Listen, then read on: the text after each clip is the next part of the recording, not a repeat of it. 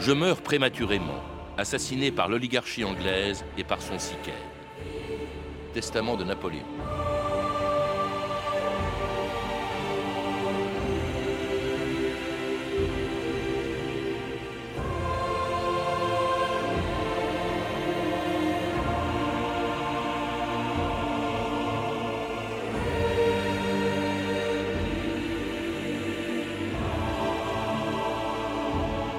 2000 ans d'histoire.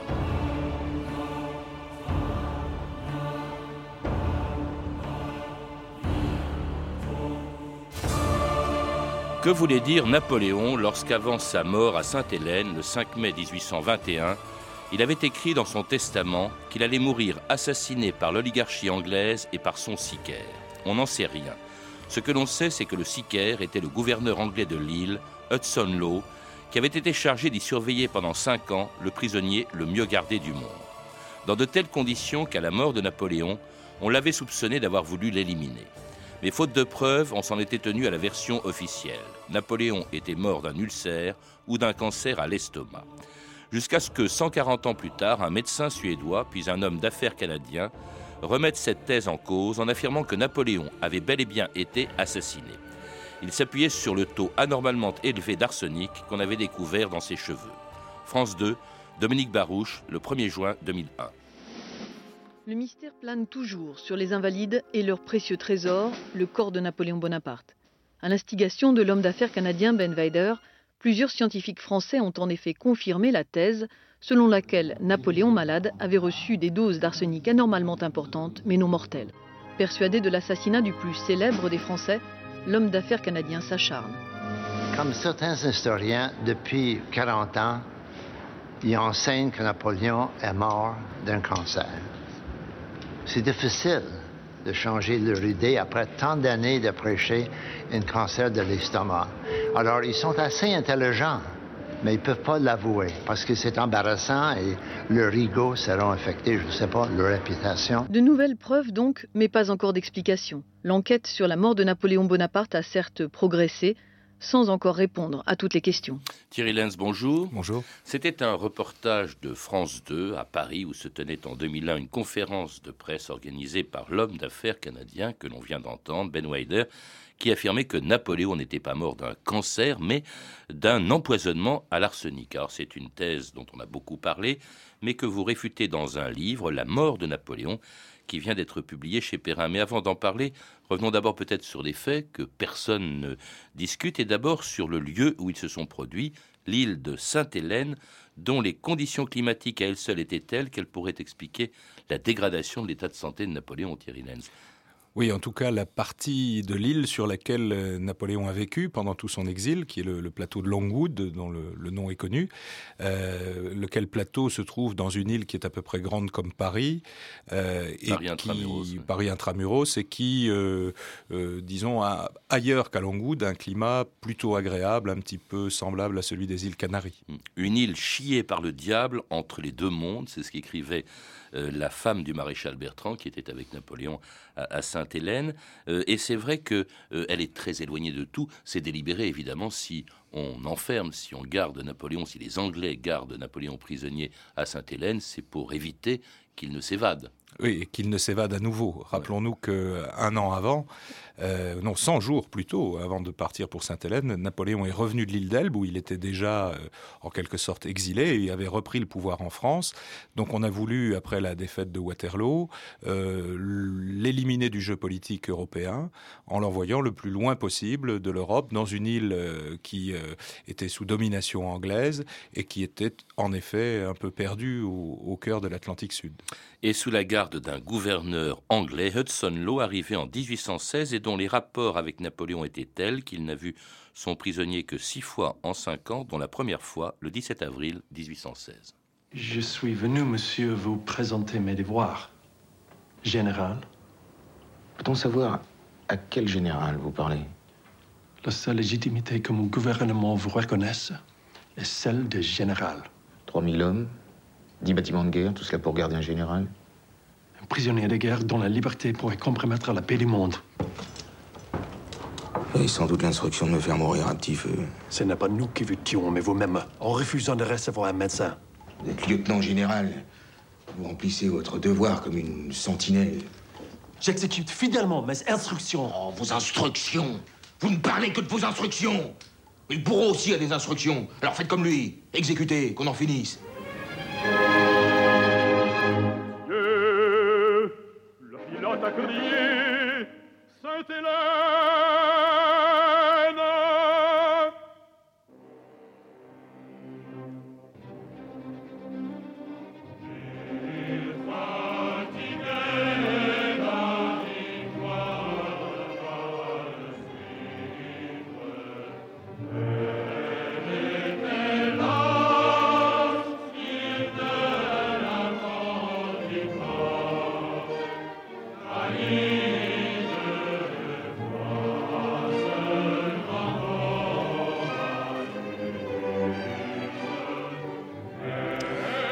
un chant composé par Berlioz le 5 mai, hein, c'est le titre de, ce, cette cantate, c'est le 5 mai, c'est le jour de la mort de Napoléon à Sainte-Hélène, le 5 mai 1821, après six ans de captivité, gardé par un gouverneur, on vient de l'entendre, Hudson Lowe, ne, avec lequel il s'entendait très mal, qu'il soupçonnait même de vouloir le faire assassiner. Oui, alors disons que euh, il y, a, deux, éléments. la, première, c'est la personnalité d'Hudson Law, qui est euh, le, type parfait et un peu caricatural euh, de l'officier britannique, c'est-à-dire qu'il va exécuter ses ordres à la lettre, sans aucune souplesse. Donc il va effectivement garder Napoléon prisonnier dans une enceinte gardée. Et puis de l'autre côté, Napoléon souhaite et a souhaité rester empereur jusqu'au bout, comme il le dit, et il instaure à Longwood le, le protocole, l'étiquette d'une maison impériale. Et dans l'étiquette de cette maison impériale, il y a effectivement un système de sécurité qui est euh, dirigé par le grand maréchal Bertrand et qui euh, euh, fait comme si Napoléon continuait à être euh, menacé d'assassinat, ce qu'il a quand même été euh, pendant toute sa vie. Hein. On a mm. toute sa vie essayé de l'assassiner. Et euh, effectivement, il y a dans les propos de Napoléon parfois ce soupçon d'empoisonnement, mais qui, est utilisé dans un sens plus général à l'égard des Anglais et du gouverneur. Et d'un gouverneur d'ailleurs avec lequel il s'entendait si mal que Hudson Law, qui est arrivé en 1816, donc qui est arrivé après Napoléon à Sainte-Hélène, ne l'a vu que pendant quelques mois, six fois, et pendant quatre ans ensuite les deux hommes ne se sont pas vus. Le geôlier et euh, son prisonnier ne se sont jamais rencontrés, retrouvés. Oui, Napoléon refusait de le recevoir, c'est-à-dire que comme un souverain dans son palais, euh, il lui refusait les audiences. Donc mm. euh, effectivement, les deux hommes ne se sont pas revus. Et la, fois suivante où Hudson Law a vu Napoléon, c'était sur son lit de mort, le mm. lendemain de sa mort. Alors en revanche, Napoléon était entouré de quelques Français, cette petite cour dont, dont vous parliez, Thierry Lenz, le maréchal Bertrand, un personnage aussi dont on parlera beaucoup, qui est le général de Montolon. Le général de Montolon était un, aide de camp de l'empereur. Il est devenu aide de camp très tardivement, aide de camp de Napoléon euh, en 1815 pour la dernière campagne. Et puis il s'est trouvé dans l'entourage de Napoléon au moment où celui-ci euh, s'est rendu aux Anglais et il a donc été autorisé euh, a accompagné euh, Napoléon à Sainte-Hélène, donc avec deux autres généraux, le grand maréchal Bertrand dont vous parliez tout à l'heure, et le général Gourgaud, mais qui lui est parti euh, deux ans avant la mort de Napoléon. Il était aussi avec sa femme Albine, qui, qui avait des aventures, ou qui a eu une aventure avec Napoléon. Euh, oui, Albine de Montolon est réputée avoir eu une aventure, et c'est probablement le cas avec Napoléon à Sainte-Hélène, aventure euh, de laquelle euh, serait née une petite fille qui, est morte en bas âge, avant que Madame de Montolon ne rentre en Europe en 1817, donc laissant au fond son mari seul avec Napoléon. Euh, et, quelques projets. Il y avait des domestiques aussi, il y avait Louis Marchand euh, qui publiera ses mémoires, enfin dont les mémoires seront publiées beaucoup plus tard, Cipriani aussi, qui, est, un homme dont il était très proche, une espèce d'espion de Napoléon. Voilà, Cipriani était officiellement maître d'hôtel. Il avait avant été euh, maître tranchant dans les cuisines des Tuileries. C'était en réalité un, jeune Corse qui était très proche des Bonaparte, puisqu'il les connaissait depuis toujours. Il avait été l'ami de Lucien Bonaparte, notamment. Et il, a servi à Napoléon à la fois à l'île d'Elbe et à Sainte-Hélène de chef du service des renseignements. Mais c'était quelqu'un d'extrêmement efficace, un homme très intelligent qui avait réussi à se faire apprécier des Anglais, ce qui fait qu'il a obtenu beaucoup, beaucoup d'informations son maître. Et puis évidemment parmi eux un médecin euh, auprès de Napoléon, euh, qui était britannique d'ailleurs, hein, qui s'appelait O'Meara, euh, mais qui sera chassé par Hudson Law en juillet 1900, 1818, pardon, comme beaucoup d'autres témoins de la captivité de Napoléon. Tous ceux que j'aime sont envoyés les uns après les autres. À la demande d'Hudson Law, bien sûr. Ah, je sais très bien ce qu'il fait. Sans témoin, il sera plus libre pour perpétrer son horrible forfait. De quel forfait s'agit-il? Le gouverneur est un sinistre crétin. Il est incapable d'être aussi pervers que vous le dites. Il veut me tuer, Miss Betsy. En m'empoisonnant à petit feu. Je sais pas comment il s'y prend. Le fait est que je m'affaiblis chaque jour davantage. Et la nuit, j'ai telle douleur de ventre que je suis obligé de mordre les draps pour m'empêcher de hurler. À Londres, quand vous apprendrez ma mort, rappelez-vous de ce que je vous ai dit aujourd'hui. Alors que Napoléon ait été ou non empoisonné, Thierry Lenz, euh, il était, c'est un homme malade, et c'est un homme malade, vous le rappelez dans ce livre, depuis déjà longtemps. Il l'était avant d'arriver à Sainte-Hélène. Oui, on a, tendance à, ne voir en Napoléon que l'homme qui traverse l'Europe à cheval euh, dans tous les sens pendant, euh, pendant une vingtaine d'années.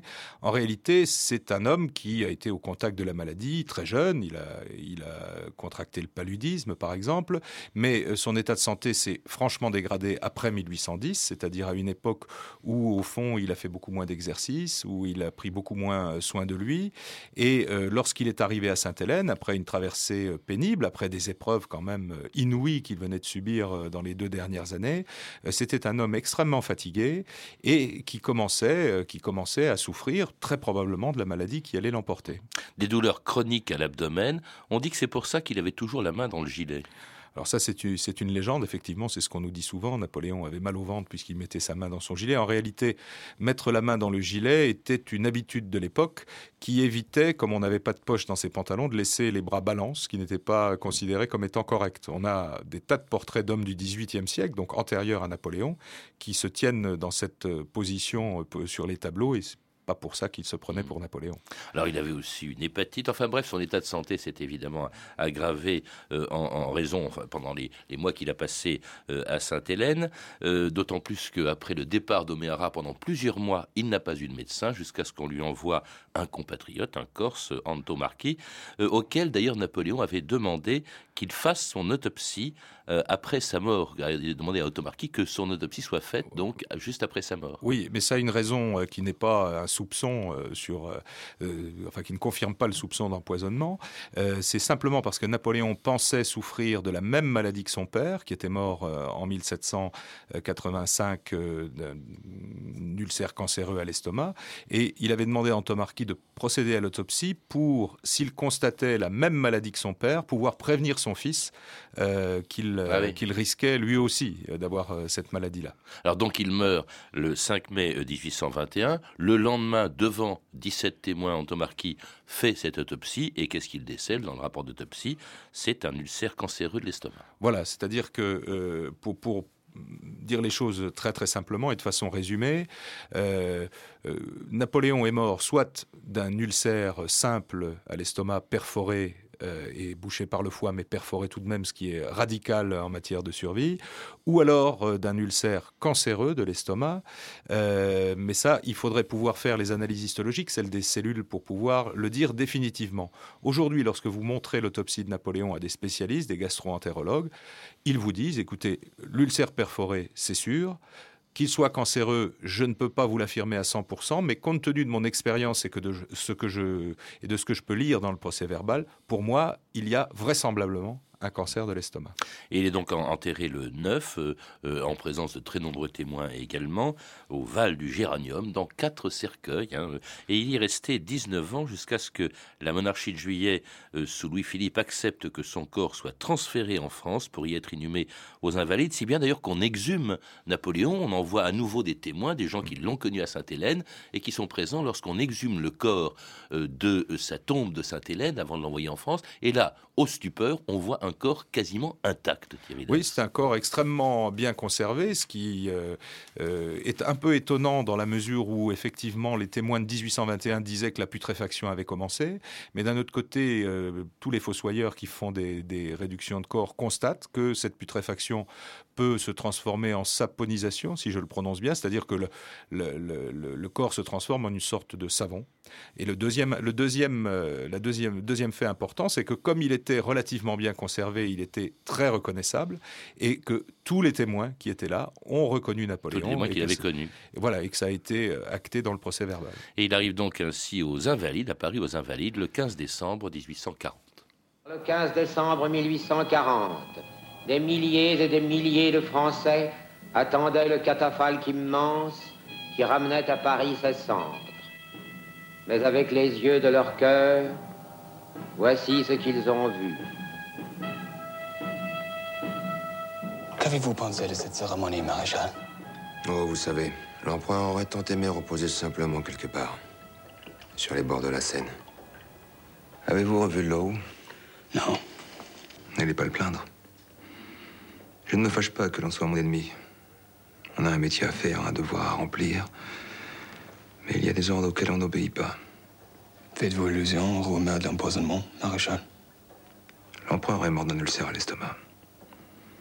C'est ce qui figure sur le rapport d'autopsie, c'est ce que dira l'histoire. Le rapport d'autopsie est-il contestable, maréchal? Non.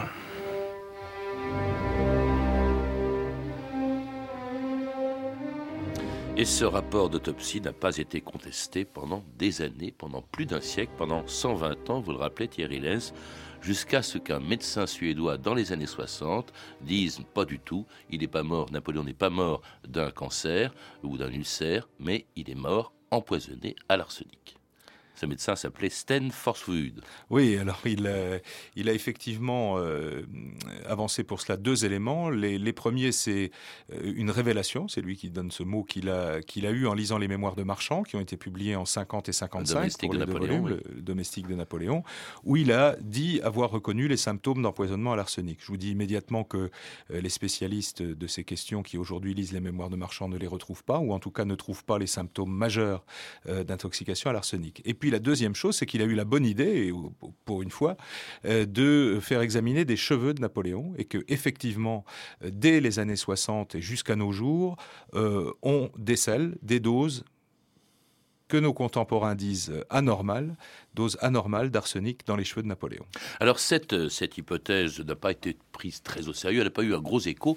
Ce qui va lui donner de l'écho, c'est ce, euh, cet homme d'affaires canadien dont on a entendu la voix au début de l'émission et qui lui dit, euh, confirme cette thèse. Il a même fait faire par le FBI des enquêtes sur le taux d'arsenic qu'il y avait dans les, dans les cheveux de Napoléon. Oui, c'est-à-dire qu'il a payé le Ben laboratoire Weider. du FBI pour faire des analyses, de même que euh, euh, il en a payé beaucoup d'autres euh, dans le monde. Et c'est un homme qui avait d'énormes moyens, qui était complètement passionné par, euh, par cette question. Euh, ce qu'on doit relever quand même, c'est que si effectivement on décèle de l'arsenic dans les cheveux de Napoléon en 1821, on en trouve aussi en 1812, on en trouve en 1806. Alors lorsqu'on le disait à Ben Weller, qui est maintenant décédé, il nous disait ben, c'est tout simplement qu'on avait déjà commencé à l'empoisonner, ce qui est quand même un peu court. Et puis on trouve de l'arsenic dans les cheveux de Joséphine, dans les cheveux de Marie-Louise, dans les cheveux du roi de Rome, Mhm. dans les cheveux des frères et des sœurs de Napoléon. Donc ce qui veut dire qu'au fond, euh, euh, il y a, il y a tr- très probablement une étude à mener sur le taux normal d'arsenic à cette époque, parce que euh, tout le monde en a. Alors, si Napoléon a été assassiné, ce qui est la thèse de Ben Weider, il faut évidemment trouver des coupables. Alors, on pense évidemment à Hudson Law. On a beaucoup pensé au général de Montolon. Pourquoi Euh, on- Certains ont même dit que c'était parce que Napoléon couchait avec sa femme et qu'il voulait s'en venger. Oui, oui, oui. c'est- C'est, c'est-à-dire qu'on a accusé le général de Montolon euh, à la base, et je, vous prie de me croire que c'est absolument exact, parce qu'il était responsable des approvisionnements à Sainte-Hélène. Et donc, euh, Ben Weider écrivait, c'est donc lui qui avait la clé du cellier, ce qui était un peu méconnaître l'organisation de la maison de l'empereur. Et donc, on, a accusé Montolon d'avoir, euh, d'avoir introduit l'arsenic dans le vin que buvait Napoléon à table. Mais on n'a pas de mobile sérieux pour Montolon. C'est ça qui manque un petit peu. On nous dit que Montolon, parce qu'il descend d'une grande famille de l'Ancien Régime, était proche des royalistes. Or, il se trouve que Montolon a sa vie durant, eu un engagement bonapartiste et jusqu'à la fin de sa vie, puisque vous le savez, il a été euh, complice de Louis-Napoléon au moment du coup d'État euh, de Boulogne en 1840. Donc il a toujours été proche des Bonapartes. Et puis surtout, au retour de Sainte-Hélène, s'il avait assassiné Napoléon sur les ordres du comte d'Artois, comme le dit Menweider, il n'aurait pas été laissé dans la misère par les royalistes. Et de façon même très indirecte, on l'aurait récompensé de tout ça. Or, il n'y a aucune, aucune trace documentaire de, de, ce type de récompense. Et puis surtout, il n'y a aucune trace documentaire de la culpabilité de Montolon. Je vous rappelle que nous faisons de l'histoire, et vous le savez mieux que quiconque, l'histoire se traite à partir d'une documentation, et il n'y en a aucune qui mette sur la piste d'un Montolon assassin. Et pourtant, justement, eh bien, il y a un historien, ou non, il n'est pas historien, mais c'est un passionné, un économiste qui s'appelle René Maury, qui, puisqu'il n'y a pas de traces, va en trouver ou même en fabriquer. Alors vous citez quelques lettres parce que Montolon avait une correspondance avec sa femme, Albine, qu'il adorait, qui était entre-temps, qui avait quitté Sainte-Hélène et, qui était partie en Europe. Alors il lui écrivait comme ça, et chacune des lettres est utilisée pour prouver que Montolon voulait assassiner Napoléon. Alors j'en lis quelques extraits. J'aime tendrement l'empereur, écrit-il à Albine. Je serai toute ma vie son ami fidèle, mais pardon ma femme et mes enfants, je ne puis vivre sans vous. Alors, du coup, ça se transforme en s'il dit pardon, ça veut dire qu'il s'apprête à assassiner Napoléon.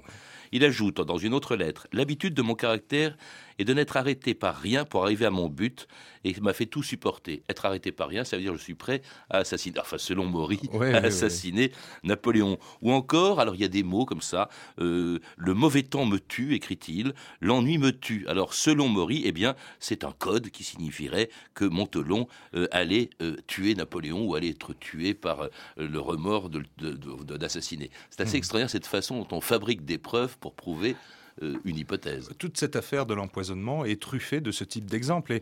Et, vous savez, ça marchait tellement bien. Ben Wider était un communicant tellement habile qu'au début de notre reportage, on a entendu le lancement euh, de la journaliste de France 2 qui était en train de nous expliquer qu'il n'y avait plus aucun doute sur l'empoisonnement de Napoléon. Et ça fonctionne comme ça depuis 30 ans.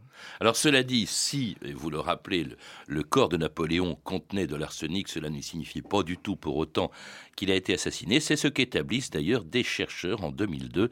Marie-Geneviève Lemoine, le 28 octobre 2002.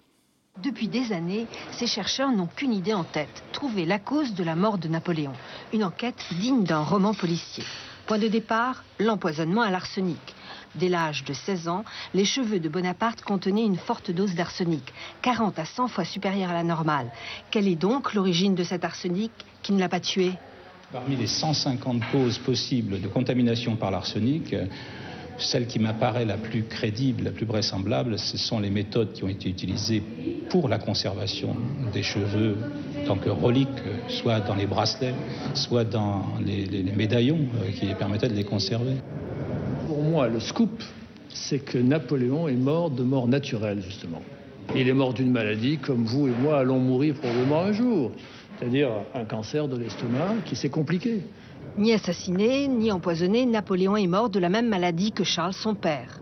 Le voile semble enfin levé sur le décès de l'empereur la polémique s'éteint. Alors la polémique s'éteint, en tout cas avec ce qu'on appelle les empoisonnistes. Hein, euh, comment c'est un mot que j'ignorais.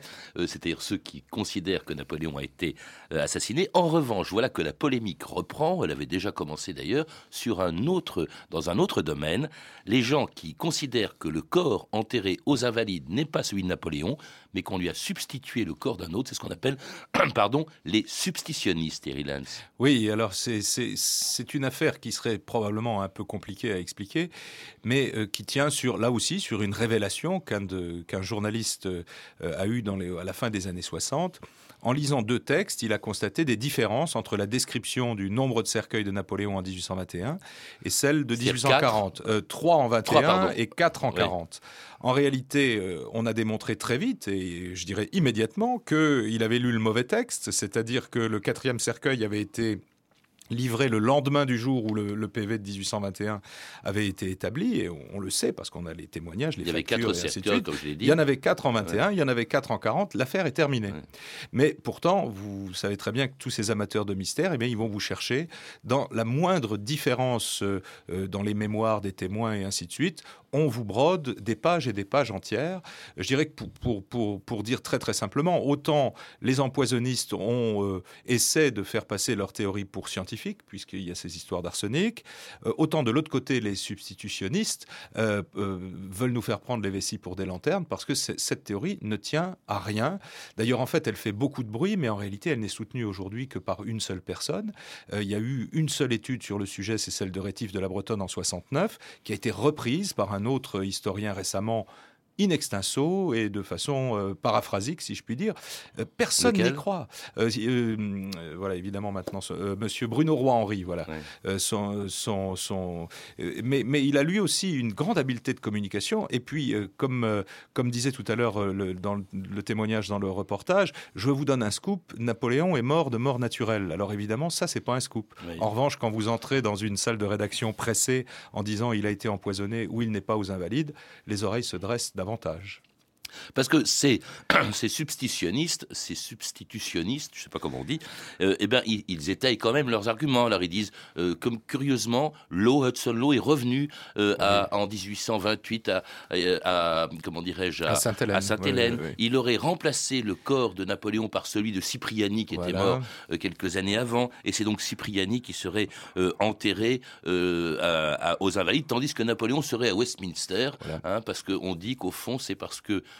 Wellington voulait absolument avoir le corps de son ennemi vaincu à Waterloo. oui, voilà, oui, oui, vous avez tous ces détails. Alors, il faut évidemment que ce soit Hudson Law qui ait fait la substitution. Il faut évidemment qu'on ait habillé Cipriani avec un vrai uniforme de Napoléon. Alors, donc, il développe toute une théorie sur des uniformes saisis à la bataille de Waterloo et ainsi de suite.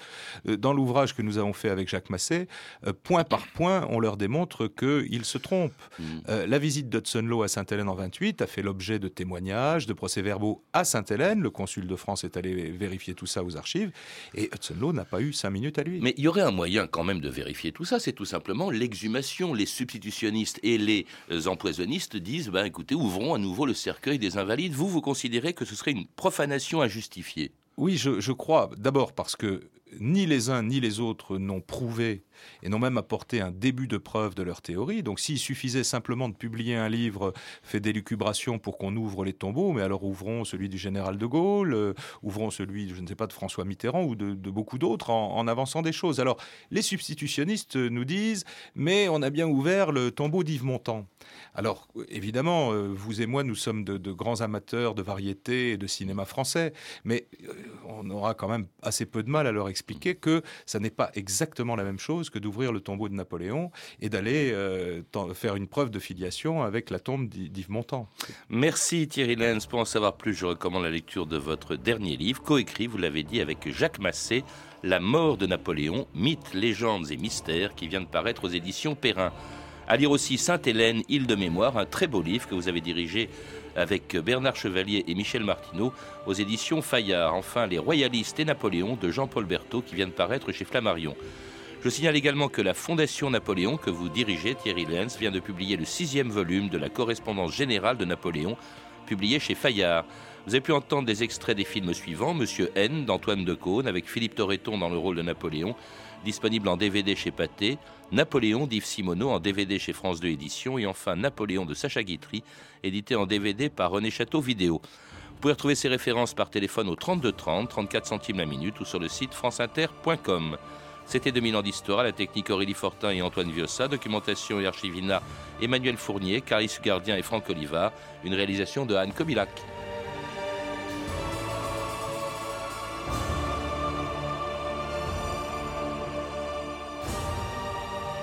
Demain, dans 2000 ans d'histoire, à l'occasion du 150e anniversaire de la naissance de Conan Doyle, le détective qui l'a rendu célèbre, Sherlock Holmes.